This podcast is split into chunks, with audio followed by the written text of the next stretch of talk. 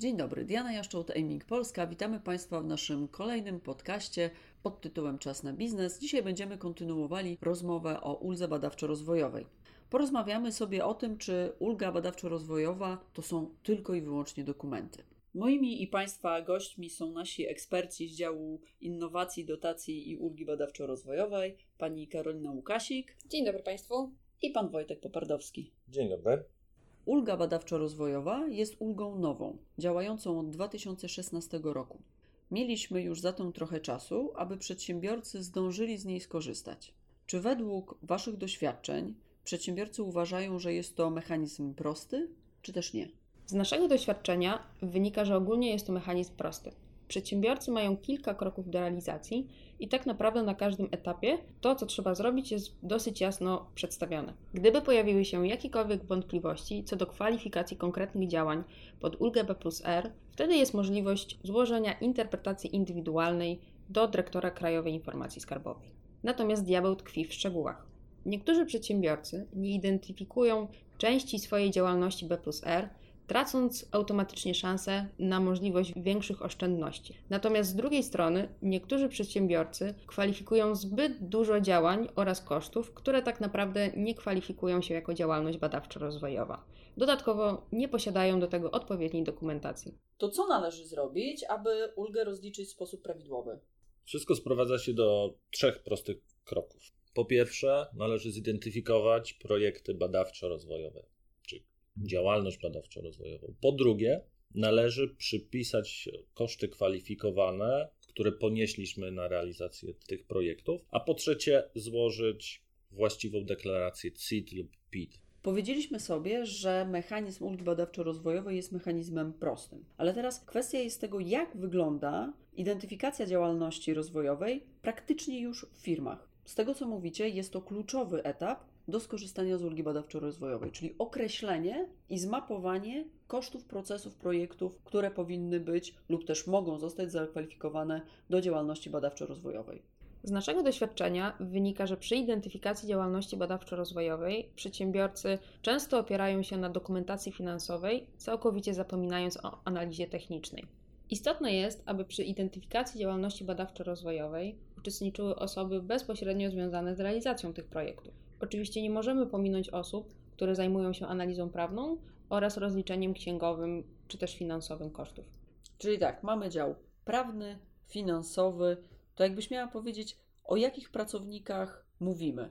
Mam na myśli inżynierów działów badawczych, pracowników produkcyjnych, ale również informatyków. Według naszego nowego raportu o ULDZE B plus R u niemal 40% przedsiębiorców, to właśnie działy finansowe czy też księgowe, zajmują się identyfikacją działalności P plus R. Ale co w tym złego, że ulga jest rozliczana tylko i wyłącznie przez dział księgowo-finansowy?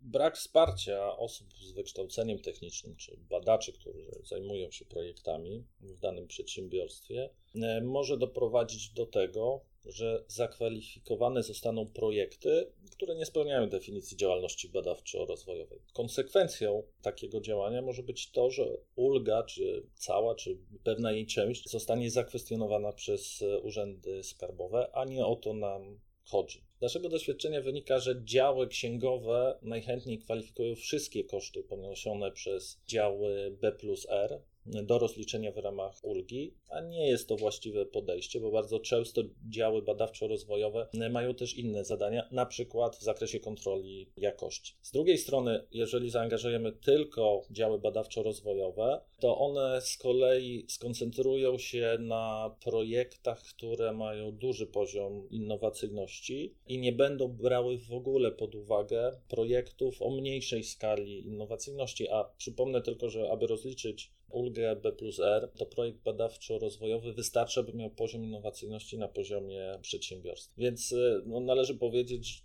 że tak naprawdę, że aby ulgę rozliczyć, należy się w odpowiedni sposób przygotować. Najlepiej należy przeprowadzić swoistego rodzaju audyt, czyli spotkanie zespołu techników z finansistami, którego celem jest zidentyfikowanie projektów badawczo-rozwojowych oraz ich kosztów.